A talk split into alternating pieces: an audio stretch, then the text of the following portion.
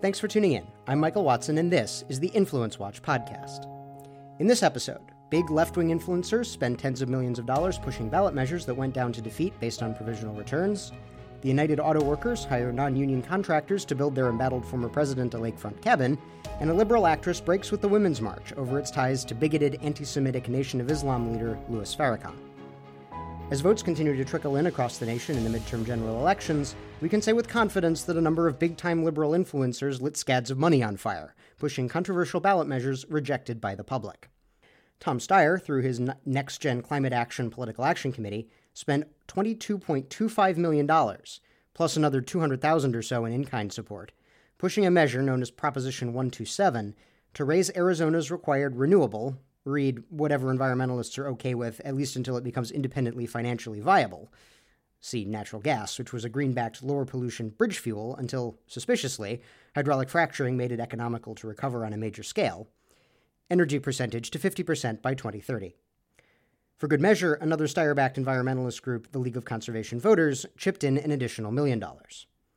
As of press time, Proposition 127 was losing by a margin of approximately 70 30 the AIDS Healthcare Foundation, a California based organization which grew by and collects federal funds through Medicare for providing health services to poor Angelenos suffering from HIV and related conditions, spent over $22 million to push a California measure known as Proposition 10, which would have expanded rent control, a particularly bad idea given the state's housing affordability crisis, given that almost all economists can agree that rent controls reduce the quantity and quality of housing.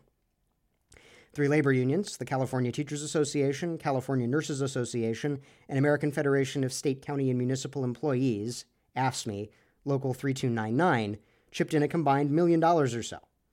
One might joke they've never seen a bad economic idea they didn't like. A union backed advocacy group, Alliance of Californians for Community Empowerment, also pushed the measure. But even the liberal California electorate saw past the scheme. As of press time, it has been defeated by roughly 20 points. Massachusetts labor unions, specifically the Massachusetts Nurses Association, with support from the California Nurses Association and the American Federation of Teachers, spent over $10 million pushing a ballot measure which would have dictated patient nurse stash- staffing levels at hospitals in the Bay State. This is a common tactic by health industry unions. They threaten or threaten to push or push a ballot measure which would make administering hospitals extremely difficult or expensive, and use the danger that the public, which doesn't fully comprehend the impl- implications of the measure, that they will pass it. And the unions use this pressure to force policymakers, usually less left wing Democratic legislators and centrist leaning governors in Democratic states, to give in to union demands.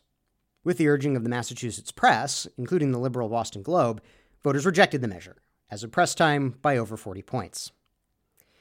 The Service Employees International Union Hospital Workers Local in California, United Healthcare Workers West, spent $17 million on a similar tactic, backing a measure which would have limited payments for dialysis treatments in California. That measure, too, failed.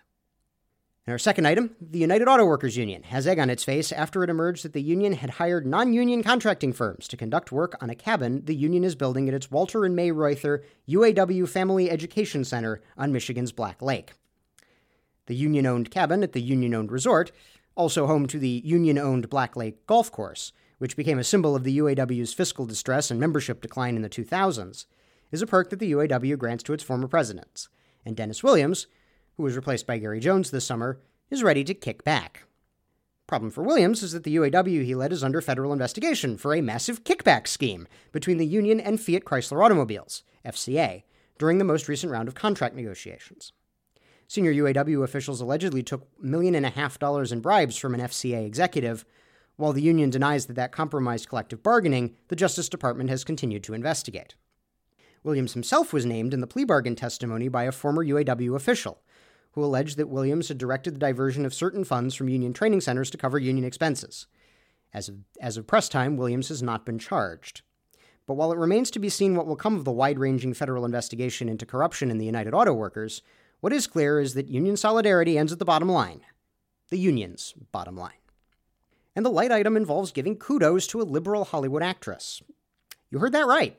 Television actress Alyssa Milano, who has made headlines recently leading get out the vote efforts for liberal candidates like Texas Democratic Senate candidate Robert Francis O'Rourke, told LGBT community newspaper The Advocate that she would not speak at future women's marches due to some of the march's leaders' close ties to Louis Farrakhan, leader of the extremist group Nation of Islam.